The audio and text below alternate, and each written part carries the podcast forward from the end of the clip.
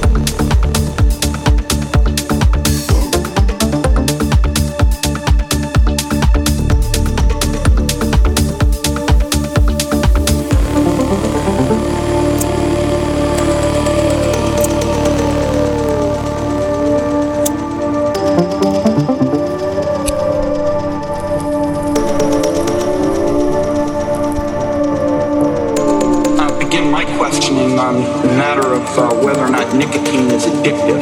Just yes or no. Do you believe nicotine is not addictive? I believe nicotine is not addictive, yes. Mr. Johnston. Uh, Congressman, cigarettes and nicotine clearly. We'll take that as a no, and again, time is short. If you could just, if we just would like to have this for the record. I don't believe that nicotine or our products are addictive.